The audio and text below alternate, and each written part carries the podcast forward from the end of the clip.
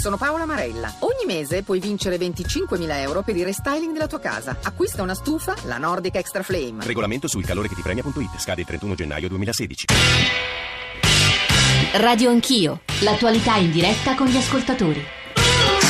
906 ci sono moltissime delle voci e delle, insomma, dei temi ascoltati nella prima parte che dobbiamo discutere con Lirio Abate. Stiamo parlando di Mafia Capitale. Ieri, prima udienza, avevamo lasciato in modo un po' brutale l'avvocato di Massimo Carminati, il presunto capo di questa associazione. È Giosuè Naso. Avvocato, mi scuso per l'interruzione, ripartiamo da lei e poi più pacatamente spiegheremo agli ascoltatori che cosa è accaduto ieri, che cosa sta accadendo, quali sono le, i capi di imputazione, insomma, quello che è prevedibile. Avvocato Naso diceva un processo pezzetto dopato a cravattari romani. Certo, è un'interpretazione che cozza con quello che abbiamo letto in questi mesi. È perché voi avete letto soltanto la prospettazione dell'accusa, come le dicevo.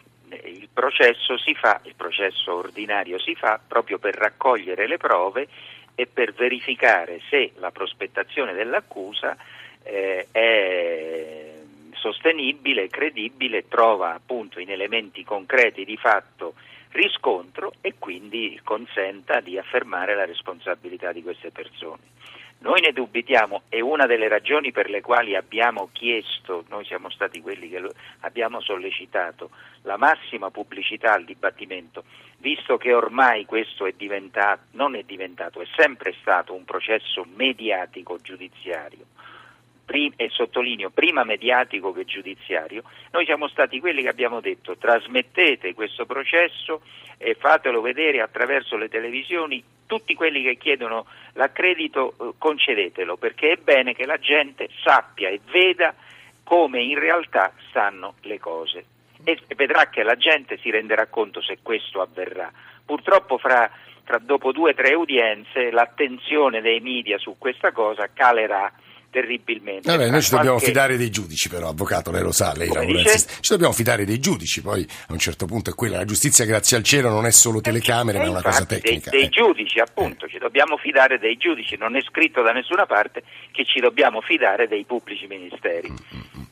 Avvocato, grazie per aver concluso il suo pensiero. Dicevo, con Lirio Abbate eh, 335 699 2949 eh, so, devo dire che gli ascoltatori e tramite sms e tramite whatsapp insistono molto. Spiegateci per favore perché dovrebbe essere un sistema mafioso quali condanne potrebbero prendere i detenuti. Ancora radioanchio chiocciorai.it insistono su questo. Lirio Abate colui il giornalista investigativo che ha anticipato tutto ciò e l'ha raccontato sull'Espresso con lui dobbiamo parlare almeno di tre temi. Il primo le parole dell'avvocato Naso ma poi eh, eh tornare su alcune delle voci ascoltate nella prima parte, legate all'organizzazione della cooperazione in questa città, nella capitale, B al mondo attorno a Massimo Carminati. Lirio Abbate.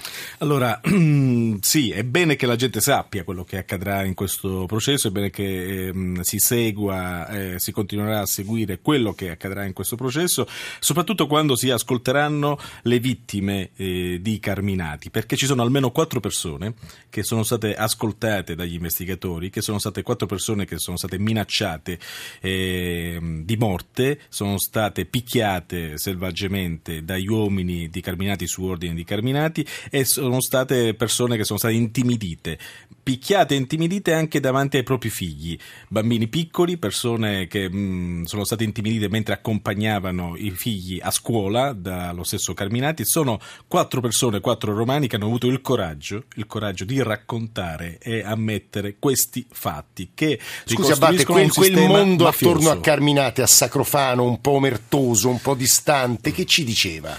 Quello è un mondo che eh, per, per una parte eh, ci credo, cioè non tutti magari a, a, Sacrofano potevano conoscere Carminati, altri invece come è stato ben eh, raccontato da, da Valeria Volatile che eh, non si aspettava potere così forte da Carminati, però si vede nelle parole di queste persone che non sono per fortuna abituate a confrontarsi con un sistema mafioso, un metodo mafioso che chiedevano magari a Carminati o si rivolgevano a Carminati per risolvere alcuni problemi. Cioè nel senso Carminati a Roma e in, circos- in, altri, in altri territori è sempre stato considerato come un facilitatore, uno che risolve problemi. E lui in alcune intercettazioni si presentava come il meccanico, dice come meccanico, io, io risolvo problemi, io aggiusto i problemi. Ecco, questo se tu lo traduci verso la Calabria, la Sicilia, verso territori dove siamo abituati a, a, diciamo, a decodificare le parole, è uno che ti risolve problemi, è uno che si sostituisce allo Stato. Quando uno si sostituisce allo Stato, ha persone a sua disposizione, ha un'organizzazione, quella la intendiamo come una cosa mafiosa, un metodo mafioso. Questo è quello che è avvenuto a Roma, dove imprenditori per risolvere i propri problemi si rivolgevano a Carminati e, e via dicendo. Scusa Lino, quelle voci che ascoltavamo invece all'inizio, ho sentito uno che diceva è un processetto per corruzione, non lo è a tuo avviso? Non lo è perché eh, quello che, ci, che, che viene fuori è che con l'intervento di Carminati, l'intervento di Carminati che si è messo accanto da Buzzi, Buzzi lo ha chiamato accanto a sé perché non riusciva ad andare avanti negli appalti con il Campidoglio, eccetera, a, a farsi pagare regolarmente o comunque a contrastare la competizione di altre imprese, lui con il fatto che Carminati si è messo accanto e gli altri sapevano, per cui è stato da ostacolo, di fatto se già vedi oh, la faccia di, di, di Carminati tu arretri.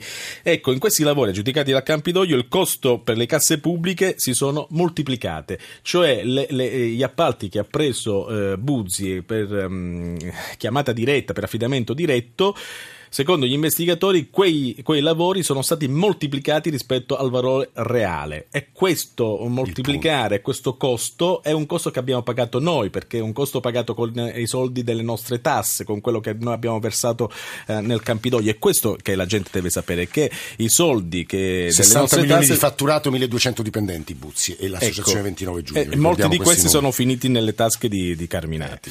Eh. Lirio Abate che sta parlando, dicevo, eh, giornalista investigativo investigativo che questo mondo l'ha raccontato. Eh, sono collegati con noi e tra pochissimo gli do la parola un magistrato e scrittore e un giornalista e scrittore che eh, credo, ora qui si semplifica molto, ma insomma che il filo rosso e la lunga durata di questi fenomeni nella e sulla capitale l'hanno raccontati o vissuti come magistrati stessi. Mi riferisco a Giancarlo De Cataldo e a Giovanni Bianconi, tra poco li presenterò con i loro libri, a cominciare da Romanzo Criminale, ma anche con A mano armata che raccontava purtroppo le disavventure terribili di Giusva Fioravanti che ha conosciuto e ha percorso un pezzo di strada comune dell'estremismo di destra con Massimo Carminati, insomma le conoscono benissimo, però prima di andare da loro volevo sentire Francesca da Padova e poi un WhatsApp audio. Francesca, buongiorno. Buongiorno, buongiorno. Eh, io avevo mandato un messaggio perché volevo capire ehm, il contesto storico, perché eh, dico insomma, una frase così di una che non è assolutamente addentro a tutte le problematiche, però eh, non credo che questo problema sia eh, forse anche dico una banalità, comunque eh, di questo momento, ma è una cosa magari di anni che c'è. Bravissima, lei ha posto la domanda vera. Guardi, su questo, su questo, Giancarlo De Cataldo e Giovanni Biancone saranno, sanno tutto, insomma, quelli ne sanno di più. Eh, WhatsApp audio e poi andiamo da loro. Buongiorno dottor Zanchini, sono Alessandro da Cesena, ma se un gruppo di persone sfrutta il lavoro altrui per fare gli interessi privati, c'è molta differenza a chiamarla mafia o cravattare i romani. Queste persone vanno condannate alla stessa stregua dei mafiosi. Eh, è sempre una questione anche giuridica. Giancarlo De Cataldo, buongiorno. Buongiorno a voi. Giancarlo De Cataldo, lo sapete, è stato magistrato anche ai tempi della banda della Magliana, quella stagione l'ha raccontata, insomma, in un libro che poi è diventato un film, una serie televisiva, atroce e bellissima, se posso dirlo, che era romanzo criminale, ma la Roma degli ultimi anni... Cosa? Eh? Dica, dica, ci fa piacere. no, vabbè, ma insomma gli ascoltatori lo sanno perché molte di quelle cose le hanno lette e viste, però da ultimo ha, ha anche raccontato la Roma e la Ostia che è un quartiere romano, per chi non è romano, che ha più di 100.000 abitanti di questi anni, con Carlo Bonini in Suburra e da ultimo con La Notte di Roma, che è audio appena pubblicato. E Giovanni Bianconi, lo dicevo, è un giornalista del Corriere della Sera, oggi, ieri c'erano i pezzi su questo processo, ma soprattutto sulle radici lunghe che portano a processare queste, queste figure. Citavo in particolare un libro che raccontava Giuseppe Fioravanti, La stagione nera a mano armata. Bianconi, buongiorno, benvenuto. Buongiorno a voi. Eh, De Cataldo, aiuta, ci aiuta lei a rispondere all'ascoltatrice di Padova, eh, il contesto storico, che perché Roma è percorsa per così lungo tempo da queste presenze che poi, diciamolo De Cataldo, sono state processate tante volte, mi riferisco a Massimo Carminati, ma pochissimo condannate. Beh, intanto non è che ogni volta che uno sia processato No, no, quello- debba essere necessariamente condannato, questo è un principio proprio di civiltà giuridica, no? per cui non, non è infrequente in Italia che una vicenda giudiziaria, una vicenda umana procedano per vie diverse, ci si può costruire una leggenda anche attraverso le assoluzioni e anche al di là della propria volontà. Io voglio solo dire alla nostra giovane ascoltatrice che telefonava che una volta mi trovavo con Bonini a Ostia a prendere un gelato e così chiacchierando con il cameriere, un anziano cameriere di un bar, dicendo beh com'è la situazione qui a Ostia, l'ho visto immediatamente irrigidirsi e dire ah qui non si può parlare. Qui noi li vediamo, fanno, disfano, sappiamo anche i nomi, però poi, poi ve ne andate a casa, noi non parliamo. Questa cosa ci colpì molto perché era una serata d'autunno ed eravamo a 28 km dalla capitale d'Italia e si respirava un clima di una pesantezza inaudita. Eh, Massimo Carminati, attorno a questa figura è stato costruito davvero una specie di epica nera, epica, epica perversa e quel nome noi ritroviamo ed è il presunto capo dell'organizzazione che adesso è sotto processo. Lei come magistrato non vuole parlare ovviamente del processo di Ovviamente, oggi, certo. ma delle radici credo che qualcosa si debba dire. Ecco, De Cataldo. Ma guardi, il, il- il punto fondamentale è questo, e quando noi parliamo di mafia, no? parliamo di un eh, modello storico che abbiamo in mente e che ci è stato raccontato infinite volte, che è passato attraverso infiniti processi, che appartiene ad una determinata e precisa ragione geografica d'Italia, cioè un'organizzazione criminale Sì. storicamente nata eh, in quella zona con eh, delle organizzazioni consimili che di volta in volta abbiamo denominato Camorra, Andrangheta e via dicendo. La legge invece disegna un modello organizzativo, quello del reato di associazione di stampo mafioso, che prescinde assolutamente dalla geograficità del luogo. Ci sono processi in Italia che riconoscono bande mafiose nigeriane de- dell'est Europa, eh, albanesi ehm, e, e anche di altre regioni d'Italia. Quindi è un metodo quello che si, che- che- che si guarda, quello a cui si guarda. Ora questo lo decideranno sicuramente Certo. i giudici, però considerate che già eh, dire, di infiltrazioni mafiose in tessuti economici del nord Italia addirittura si parlava all'inizio degli anni 90, fine anni 80. Quindi quando parliamo di mafia parliamo da un lato di una connotazione culturale, dall'altro lato di fenomeni criminali ben precisi, i, i quali fenomeni non necessariamente presuppongono omicidio, tritolo, dinamite, violenza, stragi, coppola, lupare e quant'altro ma una realtà e nello specifico la realtà di Roma è quella di una città in cui, ma io direi, ma non da adesso, non dagli anni 70 e nemmeno dall'unità d'Italia dei Piemontesi, ma proprio dai tempi dell'impero romano, convivono fenomeni di arricchimento, il potere centrale, grande circolazione di denaro e una malavita ora diffusa, ora organizzata, piuttosto forte e sempre storicamente ben collegata con i gangli del potere. Originale originaria l'espressione che ha usato Pignatone, giusto Abate? Perfettamente, è proprio una mafia autoctona fatta quella che stiamo analizzando oggi e la descrizione di, di- di Giancarlo De Cataldo è sempre, sempre puntuale, perfetta. E, mh, quella che, che descrivevo è, è- è l'unica cosa che le persone non riescono a capire in Italia, dice come si fa a chiamare mafia? Cioè questi che parlano romanesco, cioè non parlano manco il siciliano e il calabrese. Ecco, è una situazione mediatica a volte che, che ci forvia e ci, ci porta fuori strada. Il problema è che appunto è il metodo, è, la situazione, è, come, è il modello organizzativo che eh, ricalca quello di Cosa Nostra o dell'Andrangheta. Attenzione, non si può paragonare Mafia Capitale a Cosa Nostra e E all'Andrangheta. Abate Questa parla è anche da siciliano che ha Capitale. raccontato con le sue inchieste quel mondo. Non si possono paragonare anche per le ragioni che spiegava De Cataldo, Certo, no? certo, certo, perché comunque quelle sono mafie tradizionali, potenti, forti, hanno tan migliaia di affiliati, hanno fatto le stragi, hanno fatto omicidi eccellenti, eccetera. Questa no, questa ha preso gli errori che ha fatto Cosa Nostra e, e- e Carminati li ha perfezionati, anzi ha silenziato le armi, anzi le ha tolte per il momento e ha portato avanti eh, eh, gli affari, il business con la politica, perché mafia è mafia perché ha, e va a braccetto con la politica, altrimenti sarebbe soltanto criminalità organizzata, delinquenza eh, Il rapporto con la politica, ricordiamo che tra i 46 imputati eh, eh, insomma, per i quali ieri è cominciato il processo, ci sono, oltre a Carminati e Buzzi, dirigenti imprenditori, dirigenti comunali, politici. Questo sì. ricordiamolo sempre. Gli ascoltatori che ci scrivono, processo di corruzione, cravattari romani, chi utilizza questi termini, ci scrive Matteo da Padova, cerca di sminuire la gravità di quello che è accaduto, delle persone coinvolte che hanno cercato di sostituire lo Stato per i propri sporchi interessi e questa è mafia pura a mio avviso, è semplice e andrebbero sbattuti vabbè, in galera vita. Poi state facendo un processo al vero processo, è inutile e fuori dalle vostre capacità legali, l'abbiamo specificato e detto più volte, Giancarlo De Cataldo da magistrato è stato molto preciso su questo, ovviamente saranno i giudici e non noi, ma questo credo sia scontato e grazie al cielo avviene così. Giovanni Biancone, tuttavia credo che sia utile per gli ascoltatori spiegare anche qui il sistema. Lei un paio di giorni fa sul Corriere della Sera ha citato e insomma riportato i risultati delle ispezioni e degli ispettori anticorruzione sugli appalti a Roma, perché poi è lì che accade tutto, no? Bianconi, io credo sia utile per gli ascoltatori capire poi da dove prendono i soldi queste organizzazioni.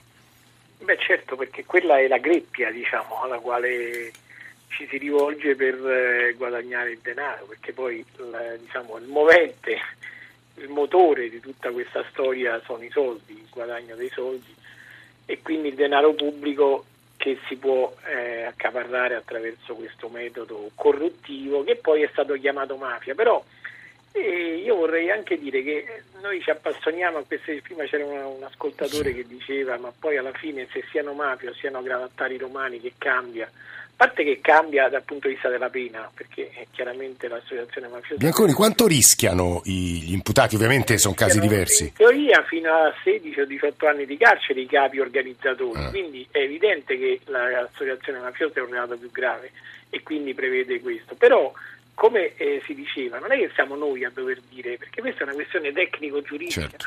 non c'entra niente con Cosa Nostra, non c'entra niente. Allora, perché poi questa battaglia tra chi sostiene che è mafia a prescindere quasi, proprio convinto da subito, e chi invece dice sono tutte baggianate, sono quattro cravattari, in realtà non credo che abbia come oggetto il processo, perché vent'anni fa Giancarlo De Cataldo come giudice all'Atere e altri processarono un'altra banda romana, che era la banda della Magnana per l'appunto, con la stessa accusa di associazione mafiosa. E nessuno disse ma che state a fare, che c'entra l'associazione mafiosa, questi sono quattro cravattari romani che peraltro lo erano pure per certi versi, perché erano proprio cravattari romani, ma in ogni caso era stata elevata quell'accusa che poi in primo grado ha retto, in secondo no, con alterne vicende, poi un altro pezzo invece è stata riconosciuta anche l'associazione mafiosa fino in Cassazione, ma insomma nessuno disse ma che state facendo. Oggi invece lo dicono, ma perché, credo io, eh. l'obiettivo non sono né gli imputati né i fatti, ma sono i magistrati che hanno costruito questa trama e quindi si dice che questi magistrati hanno debordato dal loro compito e vogliono, diciamo così, eh, uscire dal seminato con accuse mastodontiche, macroscopiche, esagerate per conquistare visibilità, per guadagnare un altro pezzetto di potere. Credo che questa sia la vera partita della polemica. Che... Sul resto è chiaro che ci sono fatti di corruzione ammessi dagli stessi imputati, perché Buzzi che dice io certo che ho corrotto, però non sono mafioso. Eh, eh, levatemi l'associazione mafiosa e io collaboro e io vi dico tutto. Ma non è che gliela dobbiamo levare noi, oppure gliela devono levare i pubblici ministeri che invece ritengono che ci sia. Sarà un tribunale che lo dirà. Però ecco, io penso che questo sia un po' il quadro mm. della È Giovanni Bianconi che sta parlando, giornalista e Corriere della insomma nei suoi libri ha raccontato anche la stagione degli anni di piombo e più in generale quel filo rosso che purtroppo accompagna i rapporti, insomma ha accompagnato talvolta i rapporti fra lo Stato legale e lo Stato e pezzi di Stato illegali. Pino Danoto, buongiorno dalla Sicilia. Buongiorno. Oh, che ci dice? Sente, secondo mm, così la mia idea che mi sono fatto un po' di questi... Eh, Scusi, ma lei è romano però, Pino? Eh, sì, sono trapiantato qui in ah, Sicilia. Eh. no, ecco, dicevo che secondo me gli elementi, che le componenti della mafia sono due. Ecco, uno, la mentalità, intesa come propensione a delinquere. E poi l'altra è la rete di interessi che si instaura fra amministratori, dirigenti delle strutture amministrative e faccendieri.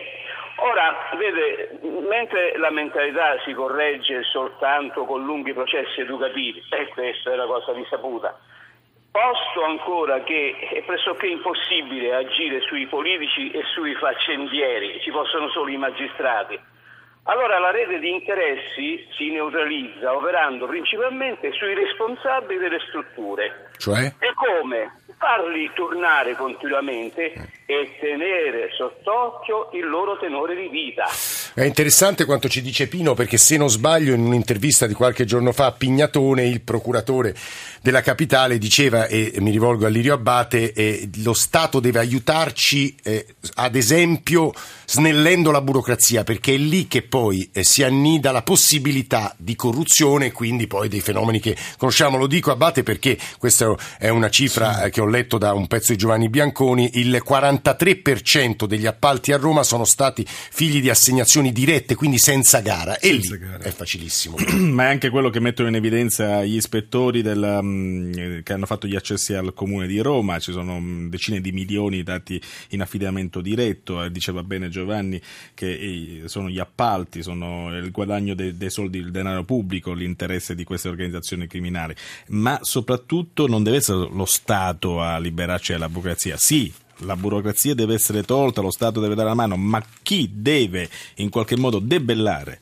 la corruzione è la nostra mentalità, la mentalità, la cultura di tutti i cittadini, degli imprenditori, della politica. È un fattore di cultura. Se c'è la, la corruzione è un fattore culturale perché l'imprenditore o comunque l'impiegato, il capo ufficio tecnico, il, il, il, capo del dipartimento che non firma, non porta avanti delle pratiche per, per portarle avanti perché fa ostruzionismo, aiuta, aiuta. ecco, lo fa perché vuole essere in qualche modo oliato e purtroppo ah, quell'olio poi arriva. Abate, ieri è arrivata un'altra notizia importante importante, molto presente stamane ai nostri GR sui giornali, è stato chiesto il rinvio a giudizio per Gianni Alemanno. Lui si è detto soddisfatto, in parte ovviamente, per corruzione perché è caduta l'accusa di ehm, metodo mafioso. Sì, come ho cercato anche di spiegare ieri all'ex sindaco Alemanno, per, in questa prima fase la Procura ne chiede il rinvio a giudizio per corruzione, sempre soldi dati da un'organizzazione che si ritiene essere mafiosa, per cui non c'è tanto da essere allegri.